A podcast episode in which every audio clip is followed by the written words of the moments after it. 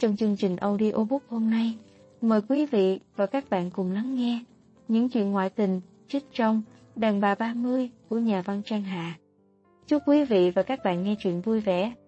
Tôi rất ấn tượng với câu nói của Ngài Bác Can đáng kính. Ngài ấy dặn dò hậu thế, có vợ ngoại tình mà còn chung sống là tự đào huyệt chung mình. Thế vợ ngoại tình thì bỏ cô ấy đi à? Giết cô ấy đi. Thế mình ngoại tình thì sao? Đàn ông có được ngoại lệ, tức là được tha thứ không?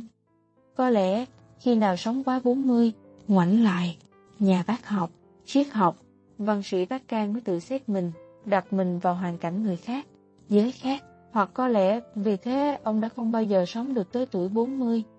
Cũng có thể những ảnh hưởng từ tôn giáo và xã hội của năm thế kỷ trước, sự ngoặt chuyển về thái độ với tôn giáo của gia đình bác can đã không cho bác can cơ hội ngoái lại. Khi phán xét số phận mình thì phải đứng ở một điểm lùi xa hơn, để không chỉ thấy đời mình mà còn thấy cả những con người khác, số phận khác. Tôi có một người bạn gái vật vả khi bắt đầu ngoại tình và cũng vật vả ghê gớm hơn khi phải dứt ra khỏi mối quan hệ ít có lý đó khi bắt đầu một trong hai bên trở nên ít có tình. Bạn tôi lên án người đàn ông kia, lúc đầu dụ dỗ quyến rũ mà rồi sau cùng lại rủ bỏ lạnh lùng. Một người đã lợi dụng cô ấy suốt mấy năm tuổi trẻ đẹp đẽ nhất của cô, để cuối cùng quay về với vợ, phủi tay sạch bông không lỗi làm gì. Tôi rất khó khăn để giải thích với bạn tôi rằng đừng chửi với anh ta nữa, hãy nói cảm ơn anh. Nói một cách lịch sự thì cảm ơn anh vì những giờ phút hạnh phúc đã qua, những kỷ niệm đã có, những ngày tháng đáng lẽ cô đơn thì lại ấm áp. Cảm ơn anh vì đã dành một phần thời gian trong những năm tháng ấy để gắn bó. Cảm ơn vì những lúc chia sẻ niềm vui, chăm sóc khi đau ốm. Cảm ơn những lúc đưa xe qua đón, những bữa cơm ăn cùng nhau. Nói một cách tàn nhẫn thì, không phải cả hai cùng vui vẻ sao, cùng tận hưởng niềm vui sướng được hòa quyện sẻ chia cả thể xác lẫn tâm hồn. Không phải khi anh ta lợi dụng bạn, thì bạn cũng chiếm dụng anh ta sao? Thậm chí, từ một người phụ nữ khác. Còn nói theo cách của tôi thì, bạn chửi họ, hay bạn cảm ơn họ, có khác gì nhau đâu, có hơn gì nhau đâu, có thay đổi được gì theo ý bạn đâu. Vậy đừng chửi bới nữa để cho cuộc đời mình nhẹ nhõm, để những hằn thù đừng chất ngất lên trong tâm hồn, sự tuyệt vọng đầu độc chính tâm hồn mình. Hãy đứng lùi xa một chút để nhìn vào cuộc đời mình và nói cảm ơn những giờ đã sống, sau đó đi tới tương lai. Nếu bạn không muốn thì đáng lẽ ngay từ đầu đừng ngoại tình, đừng đổ lỗi cho tình yêu. Nếu đã không lý trí được ngay từ giây phút đầu tiên cùng nhau, thì đừng để những giây phút cuối cùng hủy hoại cả những ngày sau ngoại tình. Có một cô bạn khác lại luôn dằn vặt vì sao họ không bỏ vợ cưới mình. Vì mình xấu hơn vợ họ ư, mình kém tài kém danh hơn vợ họ ư. Hay vì mình không được yêu như vợ họ, hay họ không muốn biến đổi cho mình thoát khỏi cây thập giá, ngoại tình, nặng nề. Hay họ thật sự đúng là người đàn ông vừa ích kỷ vừa tham lam. Tôi lại nghĩ tình yêu ấy chỉ chắc trở hai chữ ngoài hôn nhân mà thôi, đúng hơn là ngoài đạo lý. Nhưng đạo lý lớn nhất của con người lại không phải là tình yêu sao? Không phải tình yêu luôn luôn tốt hơn sự hận thù sao?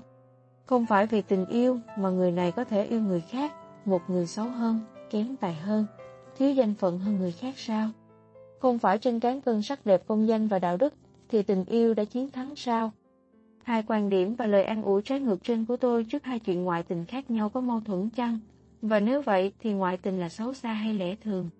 Tôi nghĩ giờ đây trong cuộc sống, trong cuộc tình, chẳng còn tồn tại khái niệm đúng sai, phải trái, mà vấn đề chỉ là bạn có chấp nhận được không? Hay là không chấp nhận? Không chấp nhận thì đừng đến, đừng yêu, đừng chia tay.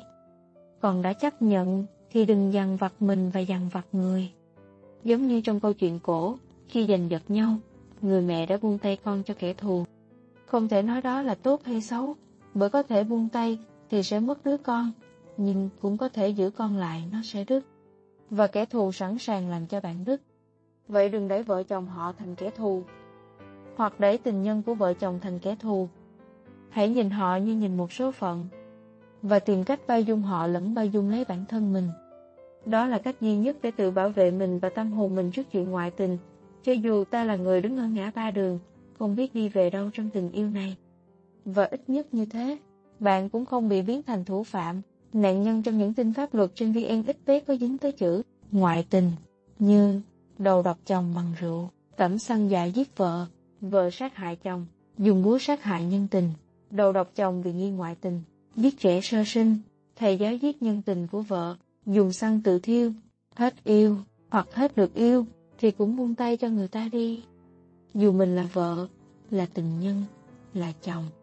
Trong kịch chả từng có nàng bị chồng nghi ngoại tình nên cầu xin, nếu không yêu em nữa, hãy để em đi. Đừng giết em tội nghiệp, thế kỷ mới, chắc người ngoại tình phải học sẵn câu nói ấy, nhưng là tự cầu xin mình. Nếu họ không yêu ta nữa, thôi xin ta hãy để cho họ ra đi. Tôi có quen một anh bạn Đài Loan xấu xí, nhưng rất tốt tính, yêu tha thiết một cô, nhưng rồi không lấy nhau. Sau này lấy vợ Việt Nam, để đứa con đầu lòng, anh đặt tên cho nó là Khánh Ly. Tôi rất ngạc nhiên và hỏi anh, vì sao lại đặt một cái tên tuy đẹp với người Việt, nhưng đối với người Đài thì không hề đẹp một tí gì, thậm chí ngay cả khi chưa biết đứa con đó sẽ là trai hay gái. Anh nói, Khánh là chúc tụng, mừng vui, ly là ly biệt, tan rã. Tôi chúc mừng tôi đã đau đớn, chia ly, tan rã, mất mát. Tôi càng ngạc nhiên hơn và hỏi vì sao. Anh kể chuyện trong quá khứ và giải thích, khi chia tay nhau, nên chúc mừng nhau. Bởi đã mất cô ấy nên tôi mới có được vợ tôi ngày nay. Vì đã đau khổ nên tôi mới có con tôi ngày nay.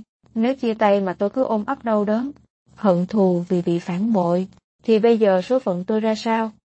Vì thế nên vui mừng vì chia tay nhau mới đúng. Tất nhiên, tôi vẫn đau đớn cho đến bây giờ, nhưng tôi vui mừng với sự chia ly của số phận. Và chúc mừng vì chúng tôi đã chia tay ngay, không kéo dài dằn vặt tới ngày hôm nay. Những cuộc sống nào đang kéo dài dằn vặt trong và ngoài hôn nhân?